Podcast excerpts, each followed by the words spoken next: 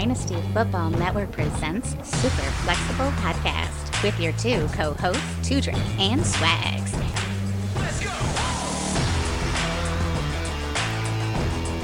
Welcome back to Super Flexible Podcast, episode 79 or 80. I lost track somehow. Um, back with another great guest. We've got Izzy Elkafaz from Dynasty Trades Calculator. Izzy, did I say your last name right? Oh yeah, it's pretty good. Uh, It's The Pharaoh I'm of probably I- yeah, I'm probably even saying it wrong. I mean, but it's it's Alcafas. My last name is pronounced Swagger, and it's like slowly been changed to Swagger over the years. Just like, um, it's just how a lot of people say it. But if you say it that way in front of my mom, she's very quick to correct you to Swagger. Yeah. It's Swagger, and you're just like, oh, okay, mom, you know. But yeah, so yeah, we we may all say them a little bit wrong, but yeah, it, it just but yeah, we whatever. know as who long you as are. It's Izzy Exactly. from Dynasty Trades Calculator, the Pharaoh of Fantasy. Thank you That's so right. much for being here. Um, so I heard you on Dynasty Trades HQ. They introduced you amazingly. Um, ditto to everything they said. Said honestly, like um, longtime listener of your show. I think a lot of us are. You guys are one of the pioneers of Dynasty podcast, and then you bring in the Dynasty Trades Calculator, which we're obviously going to get into in some of your strategies. Um, you talked a little bit about the start and growth of the company, should I say, on that show? yeah. So we, did, we talked a little bit about it. Yeah, and you talked about like some of your approaches, even from the novice approach of the Dynasty Trades Calculator to, we'll say, the more savvy, seasoned owners. Mhm. Um, and I really like like I, I think like by the end of that show, you sold Madman on the idea of the trade calculator yeah, and I like that you did that. And there's a couple reasons. Like I think that when you're doing what we do here, like trying to give advice, it's okay to have opinions of other because I think that the opinions of other, which is kind of what the Dynasty Trade Calculator ends up doing, is is what builds like the the industry norm and what everybody's doing and i think it's good to stay on par with those values whether you agree with them or not right. And I think the thing with our trade calculator is we designed it to try to be as close to a universal market value, like the average, the common man, what they would value X player. So it's almost like um, think of it as a a moving ADP, like a like a live ADP in a sense. mm-hmm. So we're tr- people use ADP to figure out where players are being drafted and kind of what their value is, right? But ADP is done. It's a it's a moment in time. So the downside with it is if it happens, most ADP is done at the beginning of the month, but a week later, I mean, stuff can change. I mean, Yeah. it happens all the time. And now the ADP is it is it's it's it's still valuable, but it's not accurate. So our mission was to try to create a live ADP with value. Mm-hmm. So, and I, I think we've, I think we've done that. I mean, there are a few times where I'll see trades. I'm like, ah, you know what? I, I don't necessarily agree with. I don't think that's accurately depicted in the trade value, but it's, it's not. I mean, it's not going to be a perfect science, but I'd say it's pretty damn good. Yeah, I mean, okay, so uh, I'm going to get into one really quick that I have trouble with that I wanted to bring up to you. And it's two players, and it's Kenny Golladay and Allen Robinson. Okay.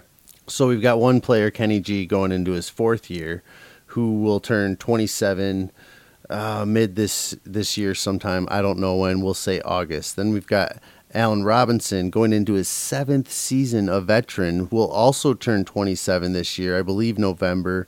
Again, don't quote me, but a little later in the year than Kenny Golladay. And you have them like putting up sort of similar numbers. But if you type them into your calculator, I think Kenny Golladay is worth 12 more points. And and this this makes me just want to go try to buy the shit out of Allen Robinson like all day long because I, I think they are kind of similar. And I think that you kind of touched base on this too on the Dynasty Trades um, HQ podcast, where you brought up the fact that sometimes like those hyped players or some of those trends will affect that or what is new and versus how long Allen Robinson's been around in the league. But I want the seven year vet.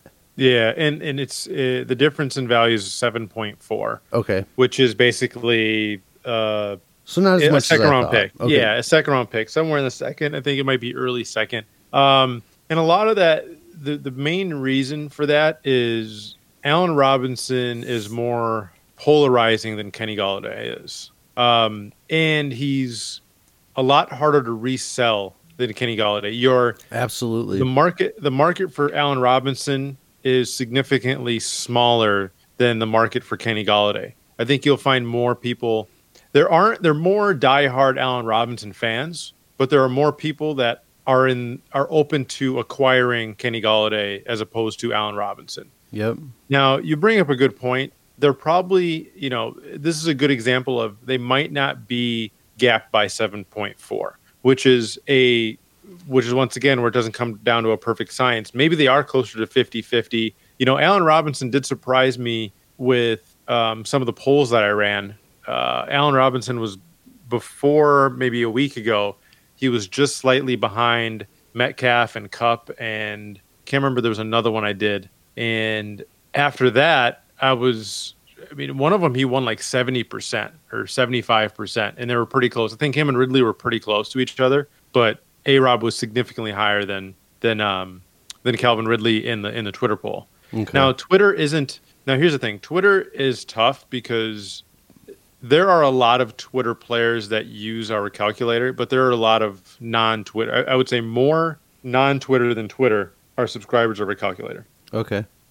So, I mean, our traffic is majority uh, search based. So people are finding us via just the web or other avenues than they are finding us through Twitter. So the Twitter world seems to be higher on a lot of people than others. And I think Allen Robinson might be one of those people just because he came from like the super hyped. Um, I think it was Matt Harmon might have super hyped him, and he was like the breakout player, like his perception reception Yep. guy. And it kind of he's got kind of like a little bit of a cult following in in the Twitter world. And But- then, Go ahead. but I mean, he hit those rookie years, like the first couple of years with even Blake Bortles. I mean, he, but I mean that one year, I think he had like 16 touchdowns or something crazy like that. Yeah, and and another thing with A Rob is there's a lot more uh, you know uncertainty with his situation than Kenny Golladay's as well. Um, you know, with Stafford being there, a significantly better quarterback than than Allen Robinson, and when Matt Stafford was healthy, him and Golladay were cooking. Right. So I think people are kind of forgetting about that as well. You know, it's it's odd when you think about A Rob and Kenny Golladay because you would assume that A Rob is two or three years older than Kenny Golladay. Right. But they're I think they're the same age. Yeah, yeah. I mean, and, and and they are within like months apart, and that's why even like unrelated to the calculator, but on Twitter, a lot of times you'll see Kenny Golladay like breakout candidate, like, and he's done well already. Don't get me wrong, but you you see a lot of that Kenny Golladay talk and that being hyped, but then. Can Allen Robinson be a breakout candidate? His seventh season in the NFL, like at the same age. Yeah. Yeah, no, it's true. I mean, it, I think a I think A Rob is difficult to value from a I think from our calculator's perspective, from an AI perspective, just because he had he's kind of had a very odd career. He's been tied to some really bad quarterbacks, um, and he he's kind of been buried in a sense. He, he resurfaced. I think mm-hmm. after before last year, he was almost viewed as a descending asset. Like people weren't that excited about him. I think last year he had kind of like a mini breakout, Yep. and people are The starting to warm up to the were idea. crazy too. Yeah, I, I don't know what they were, but I know he got a, a high percentage of the team's targets. Yeah. So we'll see. I mean, as we're talking here, I put up a uh, a live Twitter poll, so we'll see Nice. uh, Golladay versus A Rob. So I'm curious where Twitter has it, and I will make you a deal. I will manually adjust A Rob or A Rob up or Golladay down, depending on the results of these polls, assuming that I get you know a good sample size. Yeah, I like it. How many days do I have to try to acquire Allen Robinson before that poll is done? Um, I we try to be as live as possible. So you got 24 hours for this. Uh, right now we got 12 votes on the board, and it's 75-25 in favor of Golladay. So Wow, the calculator see, might be I'm right. not surprised. Com- But we'll see. I mean, from these Twitter, numbers- you know, from Twitter. Uh, you know, Twitter seems like they're higher on Arob than the. So I have a few non-Twitter based leagues, and Arob is really tough to sell. Yeah, Like I have him in one league, I can't. I the, nobody wants him for anywhere near a reasonable value. I, I've been getting him for like Deebo in a piece. yeah, and I would say most people would rather have Deebo, right? Yeah, it seems like they're happy to make that deal. And um, Deebo and a piece. So you're getting so A Rob is valued more than Deebo, and for the majority of the leagues that you're in, yeah, yeah, and I think on the calculator, and the calculator, I think it is. and and But- I'm I'm happy to add a piece to that just to have the easy deal get done. I, I really am, and I know that that can be a fashion photo to some people, but I'm happy to. I I use the calculator more to just make sure I'm overpaying a little bit, just so you don't come back at me. And I want to send you a, a good deal. And I know that people feel really good about Deebo right now coming out of the Super Bowl just because he was there. It's it's recency bias, even if Jimmy Garoppolo can't throw that well. Uh, Um, and and I like Deebo a lot. I don't wanna I don't wanna say I don't like Deebo, but to me Deebo's like a wide receiver too, and Allen Robinson has already showed us wide receiver one upside throughout his career, and I- think he's at like he's about to be at that breakout age. And I'm not saying he's a breakout candidate. I was being a smartass when I said that earlier about him and Kenny Golladay, but at, at this age, I mean, he's got years left. He's really coming into his prime as a wide receiver. If Mitch Trubisky was a little bit better, which that's not going to happen, or if he had a better quarterback, like I, I'm really happy with Allen Robinson, like and comparing him to Kenny Golladay, especially with the lingering back issue of Matt Stafford. Yeah, um, I get the concerns with with Matt Stafford, but I, I think uh, an injured Matt Stafford is still better than a Trubisky, right? So as long as Stafford's playing, I completely Uh, agree with yeah. you. Matt Stafford is like an absolute warrior. Um, I mean, he plays through anything. He's a one tough dude. Um, so I, I love me some Stafford. Don't get me wrong. I, I'm a little bit concerned though. Two years leaving or and season ending with a back injury. Yeah, yeah, it, it- but I think it's one of those things now where hopefully the the rest is going to get him back to 100. percent Right, that's that's the hope. Absolutely. And he's tough as nails, like you said. So even if he's not 100 percent and it's a, an injury that he's always going to have to play through, I think that he will. yep. And I think that he would have had they been a good enough team to do so. Um, So, so I, I, mean, figured, right up against each other though like I, I don't mind like kenny golladay being a little bit above allen robinson to be fair uh, and and i'm not trying to backtrack but i feel like the separation and just how easy it is i mean and like you said it's hard to sell allen robinson but how easy it is to go acquire him for somebody like deebo who's really he's 24 he's not like one of the younger rookie wide receivers. I'm only adding two years in age for a wide receiver that I honestly believe more in than Deebo. yeah, and, and that's fine. I mean, you're going to have people that will feel the exact opposite of you, right? So that's where we try to yep. find the happy medium. So if if Allen Robinson, um, if we feel that Allen Robinson is significantly higher than Deebo, and what we're seeing on Twitter and what we're seeing on trades via MFL or Sleeper or whatever, um, we will manually adjust the players if if it looks like the values are too far off, right? Mm-hmm. Um, no, like I said, there's no perfect science, so there's a lot of things that we're going to have to manually adjust to make sure they're as accurate as possible. Um, a lot of suspension, uh, like the random Antonio Brown news. Like Antonio Brown's a perfect example. Right? Yeah. Tyreek Tyreek Hill was a perfect example last year. Like we were having to almost adjust Tyreek Hill on the on the hourly based on the news that was coming out. That's because it was- crazy. It was impacting his value, right? What is the biggest like dip a player's taken in in history that you can remember?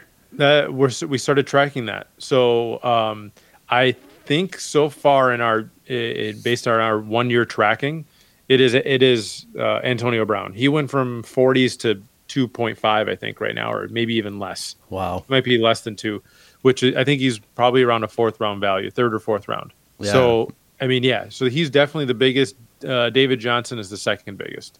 Okay. Uh, Andrew Luck, actually, Andrew Luck is probably uh, with them as well, but he wasn't as highly valued. He didn't have the same. If we're talking Superflex, I think you can say uh, Andrew Luck and Antonio Brown had the biggest dives in the last year. Yeah. So, so I mean, back to Kenny Golladay and Allen Robinson, really quick. I mean, honestly, all fairness, I think the calculator is right on. I think that I don't quite agree with the industry's opinion, and given that, I don't know. Yeah, I just like Allen Robinson a lot. Yeah, and that's fair. I mean, that that's good for you. I mean, you're going to get good acquisition value with a guy like A Rob, right? If if if the but that's like that for even if there wasn't a trade calculator. I think the way that you value A Rob relative to other people, you're going to get A Rob for a Cheaper better deal. Golladay, yeah, cheaper. You're going to get him at a price that you like, Yep. right? Yeah. Where so whether the calculator is in existence or not, you obviously have an affinity for Allen Robinson that goes beyond market value. Yeah. Yep. So it, which is which is fine. I mean, I, I'm looking at this now just to give you an update. We're at 62 percent Golladay, 38 percent for A Rob. Nah, not we too just- bad. Yeah, we just eclipsed 100 uh, 100 votes. That's not too bad. No, and then to give you a, uh, another, A Rob is 66 percent to Deebo's 34 percent. Okay. So A Rob, and that's 56 votes. So we got some time here. We'll do a, a, final update at the end of it. But this might be one of those things where I may have to manually adjust Allen Robinson up a little bit, depending on how these end up coming to be. But we'll see. Um. So then, how do you use the trade calculator, and like, how do you go into your trades that you're going to make? Do you have a player that you feel is undervalued that you try to go after a little bit? Yeah, yeah. I mean, that's, a big part of what I try to do. Um, I also use it to formulate big packages. So if I want to do a three for three or you know a two for four type of deal, picks involved. Um, I like using it just because it's a lot easier to. It's almost like a. Can I can I multiply? Can I multiply twenty by fifty six? Yeah, sure. Right. That's if what eleven twenty. Okay. But if I if I let- let's make it harder. Can, can I multiply 120 by 245? Okay. And the answer is yes, I could. But if I had a calculator in front of me, I could do it a lot faster. Right. Right. So it's Yeah. the same thing. I could probably put together some really good offers without the calculator, but it's just a lot easier just to throw it in there and say, okay, yeah, this is a reasonable trade offer. So it speeds up the process for me. Um, it allows me to to make an offer where I look at it and say, yeah, I like this side despite market value being pretty close. Yeah. So I, I do it that way. Sometimes I'm just curious to see how how it's valued too. Like I like to type players in. The- the- Yeah, and that, yeah, that's that's true too. Kind of get an idea, and I don't know if you saw the newest update, um, but we did the uh, MFL. Uh, what do you call it? The API for the MFL. So now you could go on the Dynasty Trade Calculator, uh, import your MFL league, and because they're they're linked now, so if you click, there's a little import league button. You click on it, and it pulls up MFL for you essentially, and you can offer a trade from the trade calculator with the values of all the players on both sides, your team and the other team, yeah. there for you. I heard you guys talking about that. I haven't tried it yet. So it just ma- we're trying to stream. We love trade. Dynasty's all about trades. The more we can streamline people's processes and the more offers we can get out there to people, the more trades that'll get done, more active leagues become, and I think the better just Dynasty is in general. Uh, yeah, I absolutely agree. Like, keep it active. And now that's coming from you, who self-admittedly you don't really like to trade this time of year. No, I, I do not. I mean, I haven't made a single trade in two months. I, I think there are there's a healthy balance of of trades. I think there are people that trade too much, and I've told these people that you are trading too much. I mean, they've asked me for personal advice. They're friends of mine. Let's call it. You trade way too much, uh, and then there are people that don't trade enough. I mean, the the porridge has to be just right. I think in dynasty trades, the the more you you can't possibly win long term enough long term trading so often just because you're bound to bl- hit a bunch of landmines.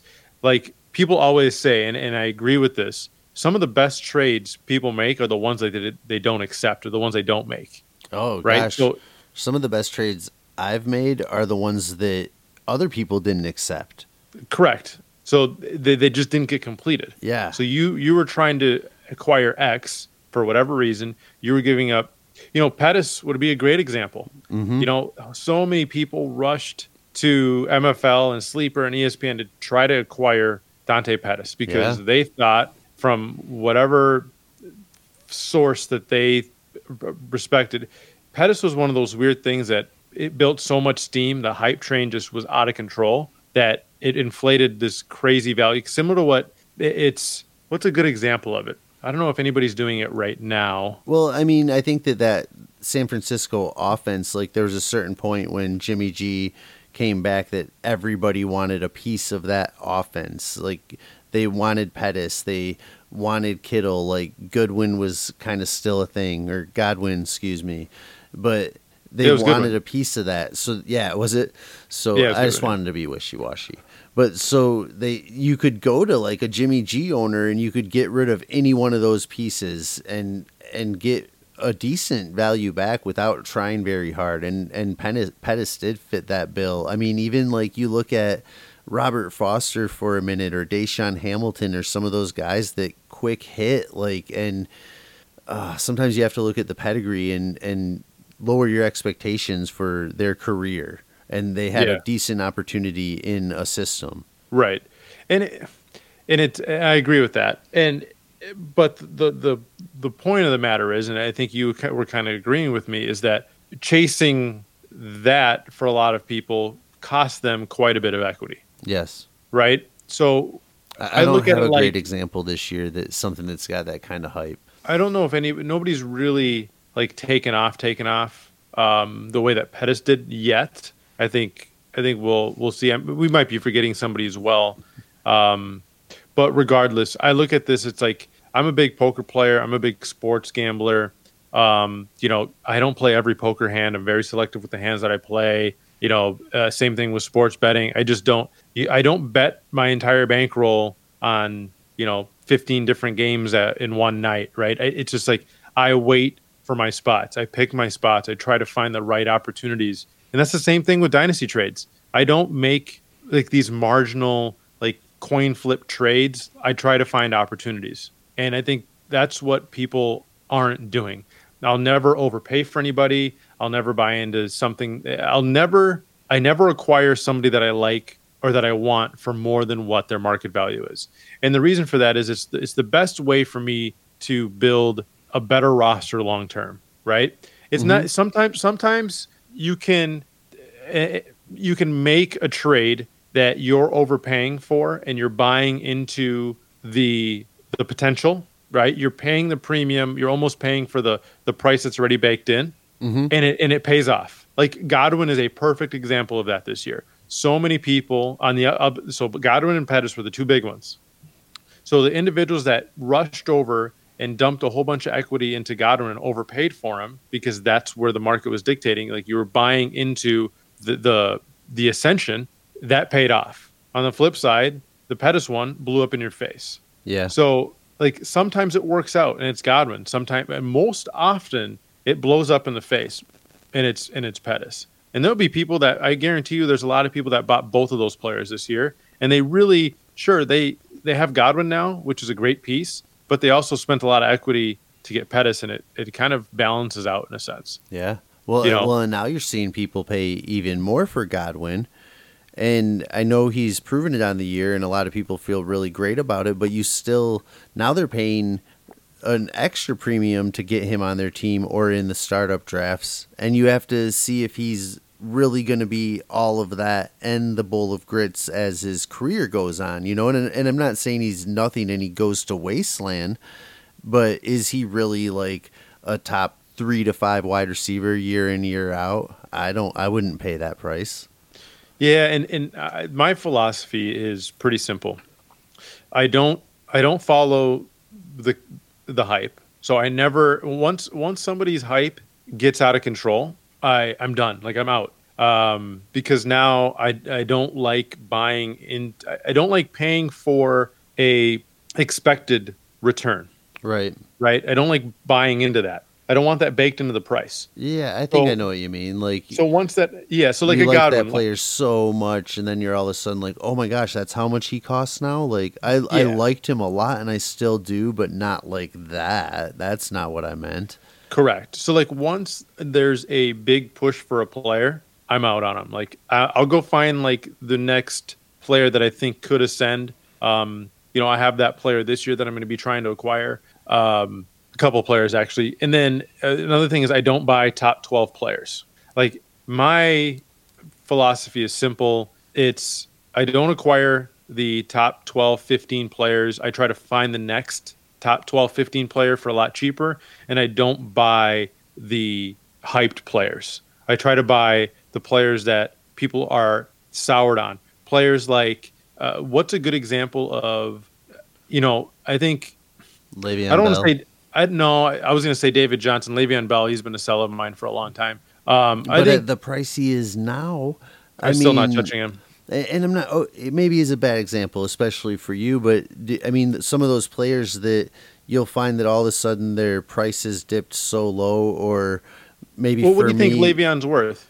what do I think he's worth? Like, what do you think? Like, let's say you're I'll in a league, an average league. What do you have? Johnson? See, I'd rather have Kerryon, and and uh, and and the reason for that is simple. Le'Veon Bell, once again, we talked about this a little bit earlier.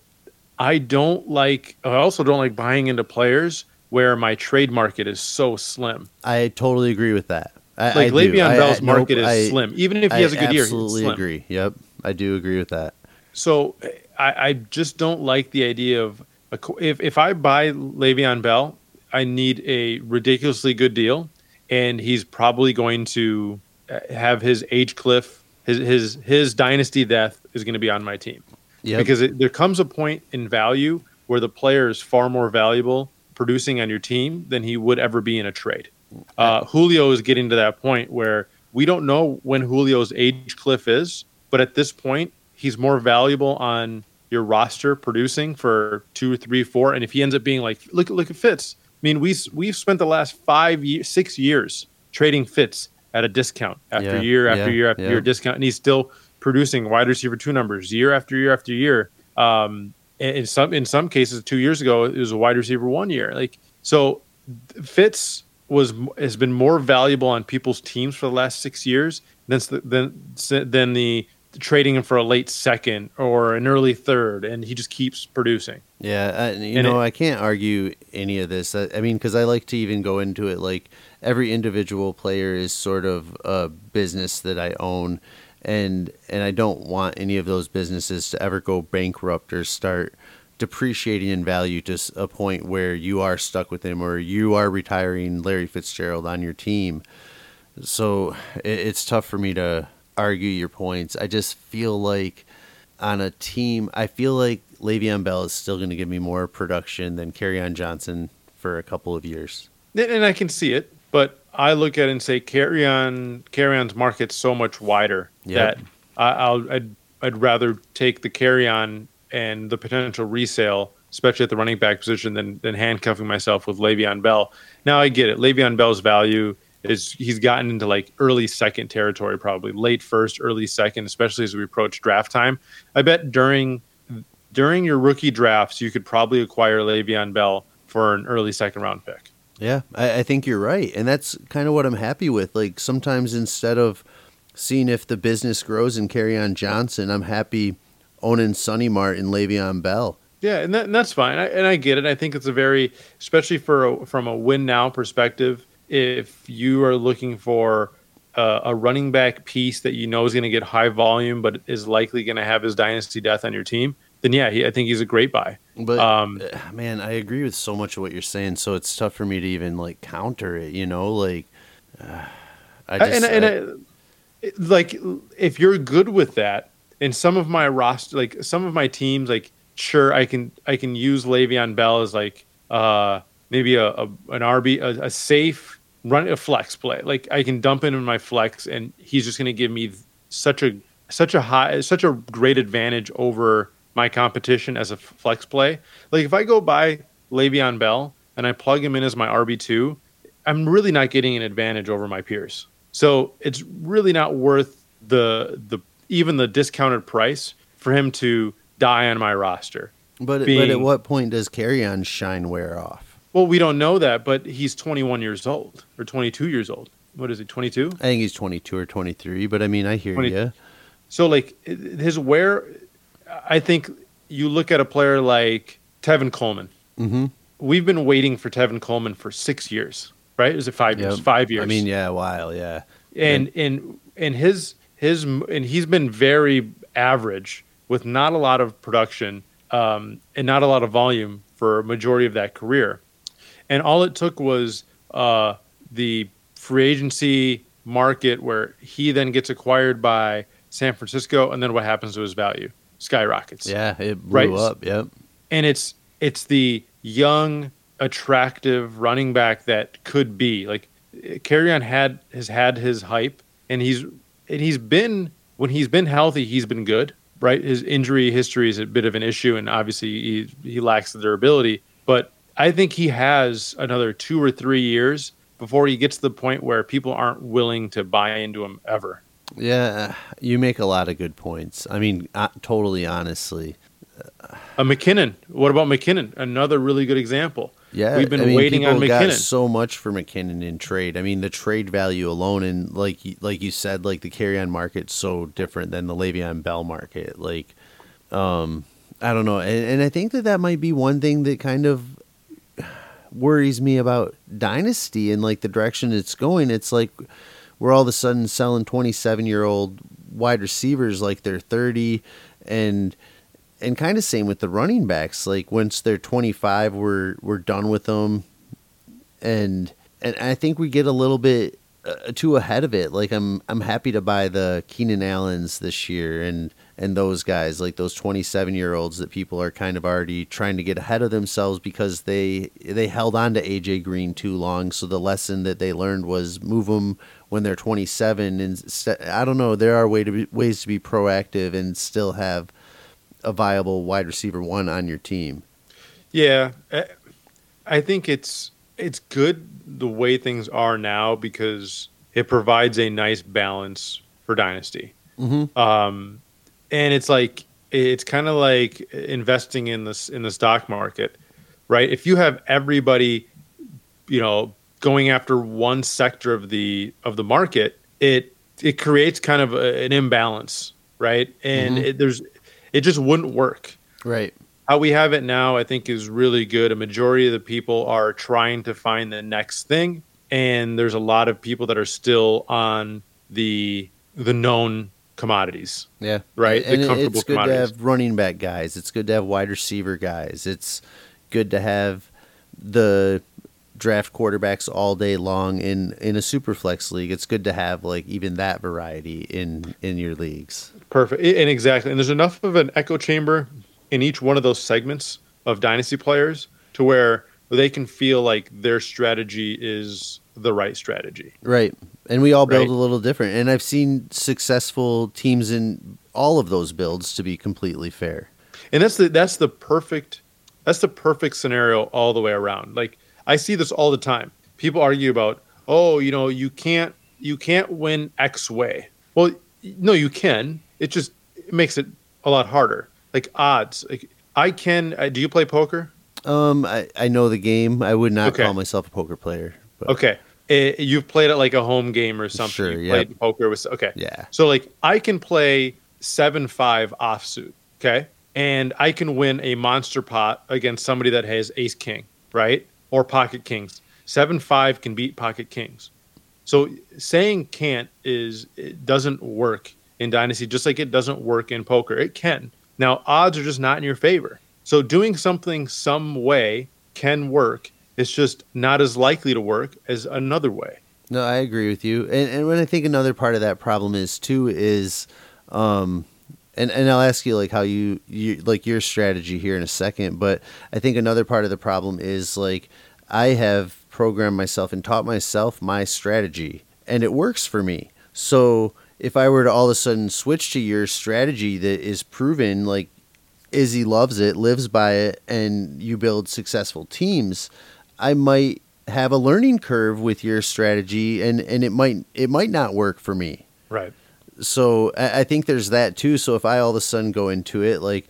I, I prefer running backs and quarterbacks. So if I all of a sudden go into a draft and I draft all of the best wide receivers and a, a heavy a wide receiver guy might love my team and I'm done and I'm just like dude I don't even know what to do with this mess. And I, it just might not have eye appease for me. I might not enjoy my team as much. And um, I, I, know that that's not just like building a successful team and it getting to the championship that I'm talking about here but that's not that strategy is not for me. But yeah. it, it doesn't mean I haven't like looked at other people's team and watched them kick ass through a league using that strategy Right, and, and, and, you bring up a good point. Like a lot of the things that the, the way that I play Dynasty is a lot more. I don't want to say sophisticated. Like uh, it's not like it's it's something like that special, but it it takes a lot more experience. Let's put it that way. It takes a lot more experience, and if somebody's jo- just starting Dynasty, my advice to them would be different than how I play. Sure. And the reason why is because I don't think it's it's actually possible to execute my strategies. Like when i'm trying to I, I, do things so differently in so many different leagues just because i'm always trying to figure things out and try different strategies to see what works. No but absolutely. Yeah good point. But if but if i'm talking about i'm going into a league with 11 like sharks and i'm like okay i'm gonna play my best cards. You know how am i gonna do that? I wouldn't teach that to somebody that's just coming in. That would not be my advice. Yeah i mean right? even like i wouldn't tell I wouldn't advise everybody to go overpay for Allen Robinson like I am fine doing on my teams. You, you know what I mean? Like I would still like I, am still I'm saying I like that buy low window for everybody and, else, but I'm saying I'm fine doing that. That's great advice. Like if if if you're talking to a novice, buying Allen Robinson is a great piece of advice. And the reason for that is you're going to get a player that has proven production that is devalued across the community and is likely going to give you low end wide receiver one, high end wide receiver two, unsexy production, but it's going to give you solid equity. Like you're going to get solid equity for the price that you pay, and you're going to get phenomenal production relative to the the the um what do you call it? Relative to the the opportunity cost in a sense. Like there, mm-hmm. sure there are there are other pieces that you could be acquiring that could give you superstar potential but you take on so much more risk doing that.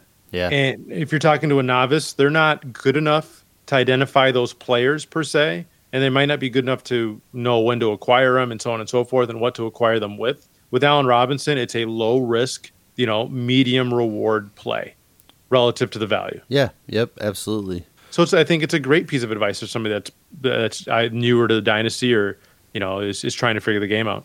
So, who is your QB one? Are you a Lamar guy or a Mahomes guy? Dude, I've I've moved on this a bit, um, and it, it, my answer is it depends on the type of league that I'm in, and the reason for that is is simple. Um, I have so many layers and stuff, or yeah, that that let, let's just assume a normal setting, four point touchdown, you know, uh, four points for every hundred yards passing, um, and the normal rushing 10 you know one point for every 10 yards and six points per touchdown right? Let's mm-hmm. just leave it as like the standard setting in superflex or regular one quarterback. Um, my answer changes uh, if you peel back the onion my dynasty onion there's a lot of different layers of course. Um, my answer would be if it's lamar jackson i'm going to be doing that in a league that i feel isn't filled with sharks and the reason for that is sharks are less likely to A, overpay, and B, they're more likely to say, I'm not if if Lamar starts to struggle in his first couple weeks, they're all going to devalue Lamar Jackson because they understand the regression possibilities and the concern there. If I'm in a league with not the strongest of players, the market for Lamar will be strong even after a game or two, and I can still flip him and take advantage. So now I can see, okay, is Lamar for re- like is he 27 points per game elite like he was last year, 24, whatever you put up, something ridiculous. Is he that good? And if I watch him for a game or two and he struggles, I can still dump him for close to ceiling.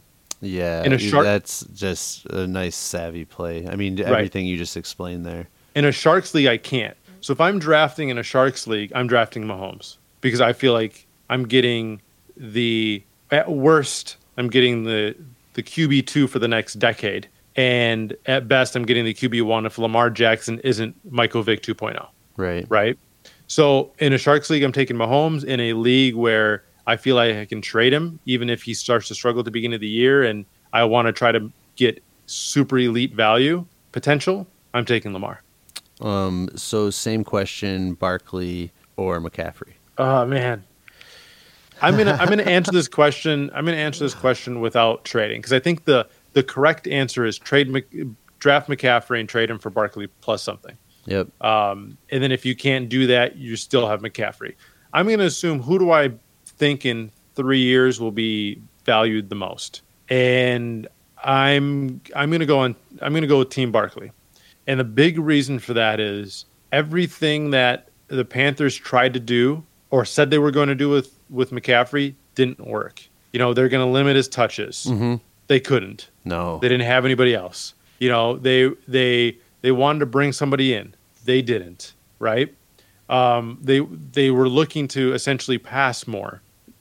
Cam got hurt. You know, Cam was going to sit in the pocket and pass a little more. He wasn't going to run, so on and so forth. The the team was going to shift to more of a aerial attack. Maybe not full on aerial attack, but that was going to be their plan. Um, they didn't. So, and that was because of Cam got hurt. So now Cam, he had a perfect storm. Cam got hurt, didn't steal those goal line touchdowns, like those inside the five yard line where Cam was rushing those in. He was out, and Kyle Allen wasn't doing it. So now you have McCaffrey picking up that slack. So those are touchdowns that he wouldn't have got this year. And who knows who they bring in next year? We don't know who that quarterback's going to be. We don't know if they're going to add somebody um, to the they- backfield. Yeah. yeah, th- th- I and this is how and this is why I look at it this way. Um, it's more than just dynasty to me. I'm looking at saying if I'm running a team, an actual NFL franchise, do I want McCaffrey to catch 110 balls and rush for 300 300 uh, attempts? Right. No, I, I don't want McCaffrey putting up 400 touches. What I want is somewhere in the Kamara range. I want him to rush the ball 175 to 200 times a year and then catch 110 passes Yeah. That to me gives him longevity. If I'm running a franchise, I want to make sure that I keep McCaffrey for as long as possible and productive. And, So and that's he's my not the biggest hugest Mc- running back. But he's durable. Like he- Sure. I'll give him credit. He's Yep. been durable even back to his days in Stanford. So I'm not necessarily I'm less concerned about injury and more concerned about just him getting run into the ground to where he's just not as elite as he used to be. Mhm. Right? Um, I think you're I think bodies can only handle so much abuse over time, and the game has be has be has gotten so much faster, so much bigger. Some of the players have gotten so much stronger. The whole thing that so I think it's a big reason why these running backs just aren't lasting as long. Yeah. They're not So- getting hit by 230 pound linebackers anymore. They're getting hit by 280 pound linebackers. Right. You know, And, and maybe not 280, but ever. you know like what I mean. McCaffrey's Yeah. a fast guy. Right. So like I view this and I'm saying the way that the teams want to use these players or have said they want to use these players, I'm going towards the Barkley side as opposed to McCaffrey. I bel I think McCaffrey's you know an otherworldly talent. Mhm. Um, I just think that he's going to have a reduction in usage. Now, the argument could be said even if he does have a significant reduction in usage, he's still likely the RB1 overall. And I think that's a really good argument. So I don't hate the idea of somebody saying, I'm taking McCaffrey at one. I'm just taking Barkley at one because if somebody would have told me 12 months ago that I can get Barkley cheaper than McCaffrey or any other running back by a significant amount, I would have I would have called you crazy. Yeah. And it's and it got to the point where it's happened. right. Um, yeah, and I, I just think Barkley is and, and Barkley missed some time. That you have to think that offense gets a little bit better. So, and I mean, Yeah, it- McCaffrey regression could come in two ways, like you said. Like it could come with them adding somebody to the team, and with him slowly breaking down. And that doesn't mean, like you said, that he's not maybe RB one, RB two. He's a he's a top five running back in in points. We'll say not even value, but points.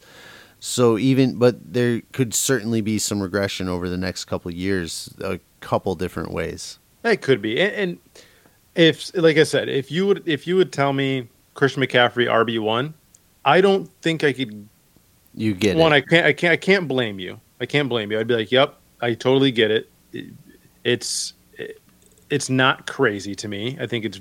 I could be convinced too. Like, like if you provided me with some pretty good reasons as to why Christian McCaffrey, I can be swayed to the Christian McCaffrey side, right? Mhm. Um, and I think a lot of it will be dictated with who the Panthers get at quarterback and if they draft somebody or bring somebody in. yeah. So I'm I'm taking Barkley right now because I don't have to necessarily worry about that. Daniel Jones is the quarterback. We know he's the future, and I don't see them bringing in a running back to limit Barkley's touches. It all So, comes down eh, to eh, this moment, Izzy. Right, and and McCaffrey has a couple of question marks that need to be answered, not from his play, but from the organization. So I'm going to take the safer, just as maybe a slightly below his level lead option in Barkley. So Superflex startup, and I agree with you by the way. I, I want Barkley there as well. Superflex startup 101. Do you want Mahomes or Barkley? Oh, it's it's Mahomes, and it's not even close. Like I wouldn't even flinch. And you're ecstatic. Yeah, oh, yeah. I'm 102 Lamar, or are you going Barkley there? one. oh, I'm taking 102 Lamar. Then Barkley. And I would honestly, I would take 103 Watson if I had to, but I don't have to. You Yeah, know, yeah, you're right. Watson won't go 103, so I would probably trade down or draft Barkley or McCaffrey and try to, you know, it, it makes it tough. Like drafting Barkley and McCaffrey and trying to get Watson, that's a possibility. I would try to trade down to like 106, 107, 108 Mhm. and try to take Watson there.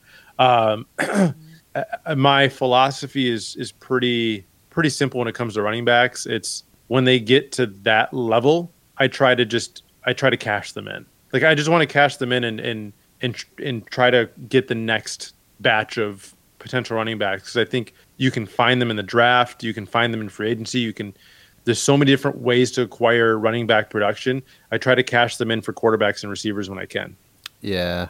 Ah, I like I don't know. I, I fall in love with my running backs. Like it would be tough for me to move Barkley, but at the same time, I moved him last year, but it was a deal where I got like Mixon and Chubb and Hockenson and I, I gave a little bit back on the top of it, but you could get just so much for Barkley that Yeah, that's why you cash them in. yeah. So and now I mean, and then last year, I mean, it's an outlier, but then Chubb goes on to help my team out so much at the end of the year compared to what Barkley was doing for him at the time, and it, it was a deal that really helped my team out. And then Mixon came on, and um, I, I would still obviously say Barkley over Chubb or Mixon, but man, I'm I feel like it, it really helped my team out in its direction. Like I feel like one thing like I'll notice a lot of times you'll skim through some of your teams and you'll like you'll find that Barkley is on just a crappy team. Just horrible team, like nothing around it. I'm not exaggerating. And and you can just see that Barkley is going to be wasted on this team. So you'll offer that team, you know, maybe I have a lot of equity and I'm just fine paying up. And then that that team for whatever reason, they're just like, "No, I'm going to build around him."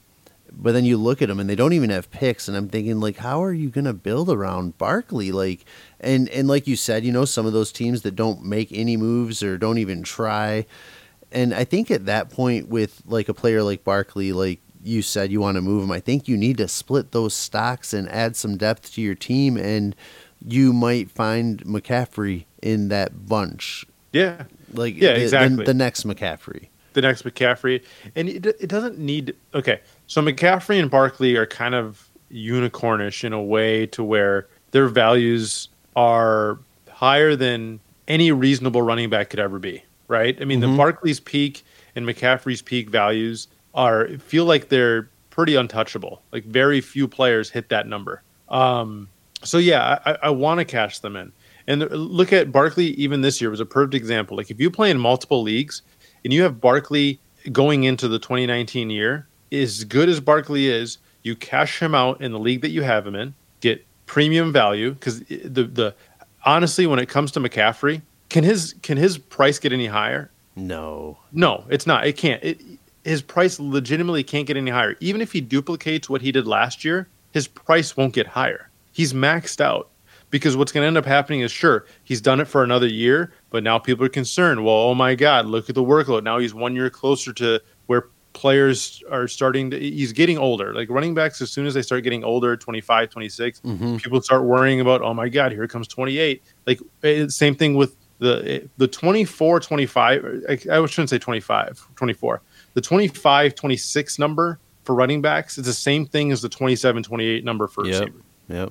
So McCaffrey won't get any higher. Like he's peaked out for his for his value. And similar to kind of like where Barkley was going in 2019, it's like just ridiculously high in value. Like cash them out, pick up some players, and if they have a reduction in value, Barkley was a perfect example of that. You could have acquired Barkley halfway through this year for a significantly cheaper amount than what he was week one of 2019. Like I acquired Barkley, my first ever Barkley share. I took advantage of him being hurt and I acquired him. And I got him for what I felt like is a really good deal, you know? Yeah. and I, and I'm happy with it. Like, sh- great, I got Barkley at a discounted price, and I'm good with the transaction. Yeah. And it was, uh, and you can tell me like I traded. So anybody that's can, like listening and, and is curious. So Adams and, and Barkley were hurt. I have a pretty solid team, so I traded. I traded Zeke, and I wanted to get rid of Zeke just because I don't trust him, and he has some peak value. And I promised myself if Zeke ever bounces back from this whole like exposing the girls uh, at Mardi Gras, or whatever it was, and if he ever gets back to that territory, I'm going to try to cash him out. Mm-hmm.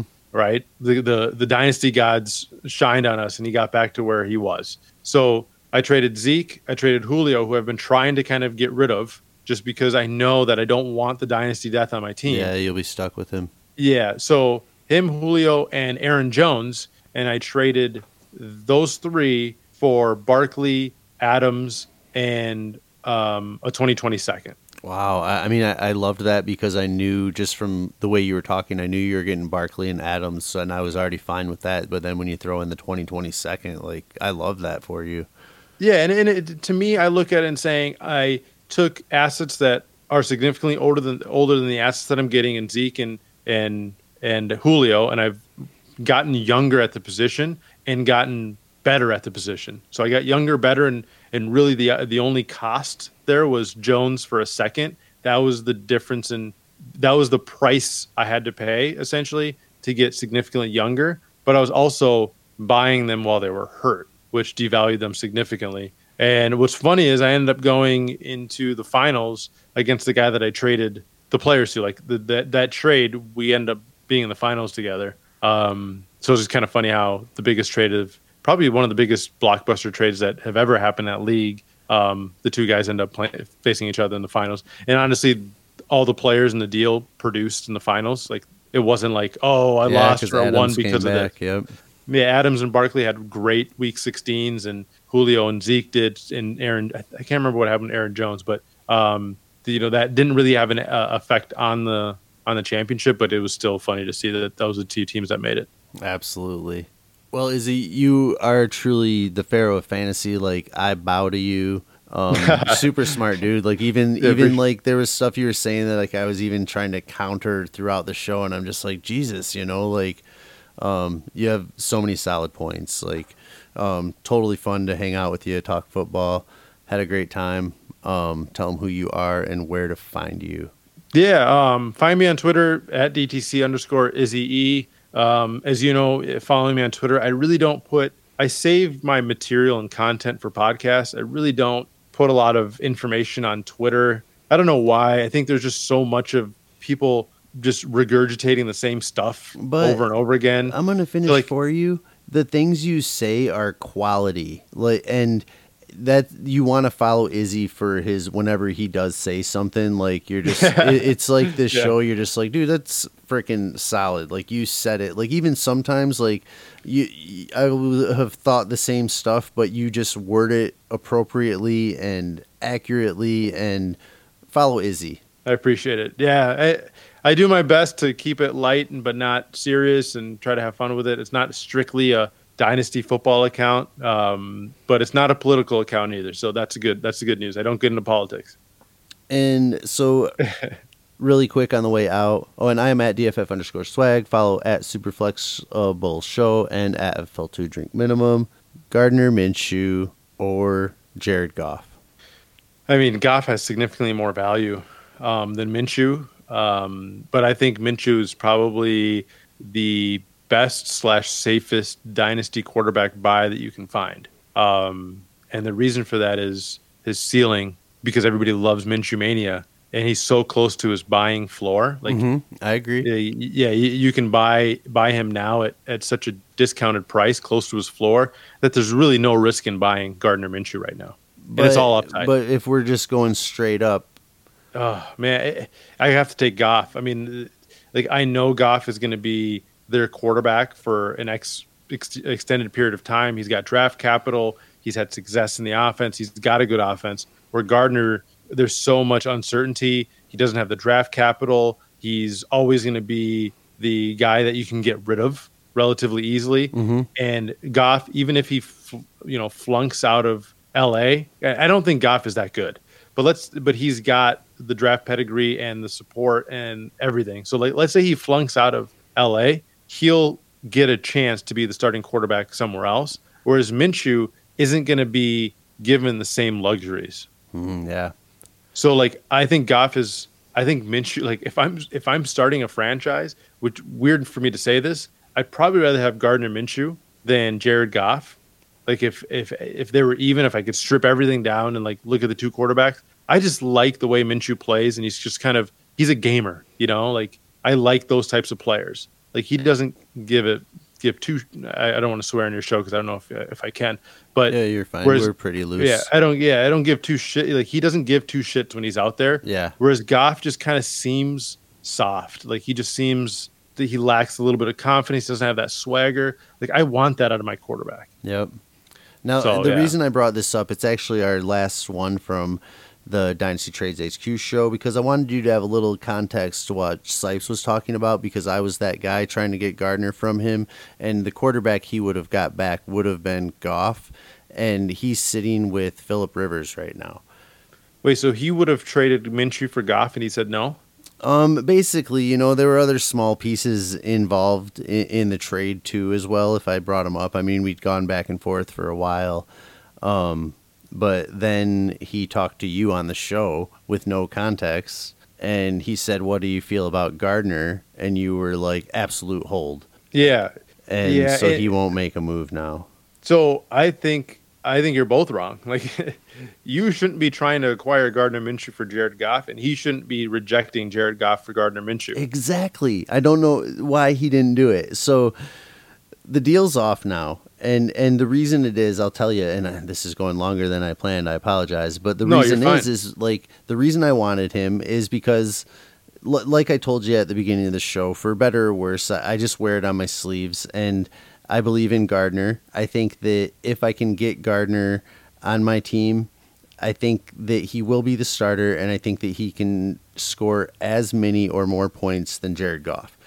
And I was also, and this, I I don't think you'll agree with this, but this is the total honest truth. I was after the stack. Uh, I wanted one stack of um, DJ Chark and Gardner Minshew. So I was I was just having fun, willing to pay for putting my heart on my sleeve and going at it that way. But then I got the stack in a different league, so I'm kind I was kind of done with him anyway.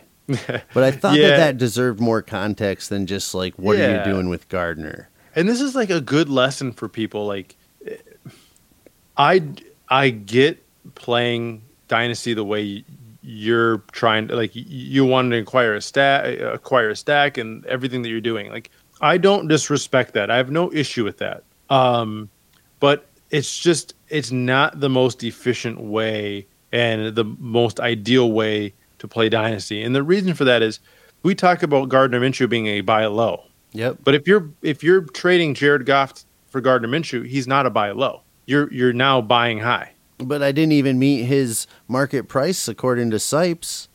So you so then you he's know, not and, and I'm not, not, a player you disagreeing with you. Right, exactly. I had to kind of back off and realize, like, dude, you're crazy for not taking these. Like, I'm crazy sauce sending you like, like, what's your crazy price? I'm, I'm playing American Pickers with Michael Sipes and trying to just be like, dude, tell me what to pay, and he's still just like, uh, I don't know, like. And and I finally just had to kind of say I don't know because any trade that I sent him I knew that it favored him. I, I even Yeah. would meet his needs and and it he, he likes Gardner too. I, I get it. Um, and even me, like I'm, I'm, I'm almost like crapping on my strategy of going so hard after Gardner because even I'm thinking the whole time, like, how are you not accepting this? Like, It's Yeah. right there for you. Like I'm willing many- to be the dumb guy. How many leagues are you in? Um, a lot. Like 15, Um, 20? Yeah, somewhere in there. I, I I would say I'm around the 18 range. I'm not like one of the Okay. 40 or 70 league guys like some are. Yeah, that's ridiculous. Um, how many leagues do you have Gardner Minshew in? Um, probably only like two to four. I, Okay. I would have to look. Perfect. Okay. I have Jared If Goff you- everywhere. I have Jared Goff everywhere. Okay. So I, I truly do. I kinda- have way too much Jared Goff. This is kind of what I talked to um, Shane about on the show. You're devaluing Goff because you, for whatever reason, you don't like him anymore. Or you have too many shares. You feel like you're overextended with Goff, overexposed, and you want Gardner Minshew because you want the stack, and you're willing to give up probably late first type equity to to do that. Yeah. and and it's and it's if I have if you only have two to four shares of of Gardner Minshew, and one of the leagues that you're offering uh, or wanting to acquire Gardner Minshew is going to cost you Jared Goff, it, it, you have 14 other leagues that you can go get Gardner Minshew for significantly cheaper. Yep. And once you acquire J- Gardner Minshew, you can then go get DJ Chark, who is no longer a hype train player. Like he had a lot of hype mid mid season. He's really lost a lot of luster, especially in dynasty. Like people aren't that excited about him anymore. And that's actually what I ended up doing. I ended up going in a league I didn't own either of the players in. And you got 'em I got DJ Chark from one team and Gardner from another. and it, and I guarantee you it costs you a lot less than if you would just go get Gardner Minshew and give up Jared Goff and then having to, Absolutely. um, you know, it just like yeah, I, I and think I that turned you a 112 and a 209 to a 108 in the process. yeah. So I, I think once again, I think this comes down to the best trades you don't you know don't make. It's not to say that in two years Gardner Minshew won't be better than Jared Goff, but you don't have to pay that price now to maybe be right. Once again, this is like you know seven five versus Ace King or Ace Queen. Like sure, you could be right with Gardner Minshew and seven five could win, but odds are not in your favor. Pull the trigger, Sipes. Don't be so scared. Yeah, you you should you should take that off the table. Like I'm begging. Oh, you it is. Yeah, it, it is. Okay. Yeah. Yep.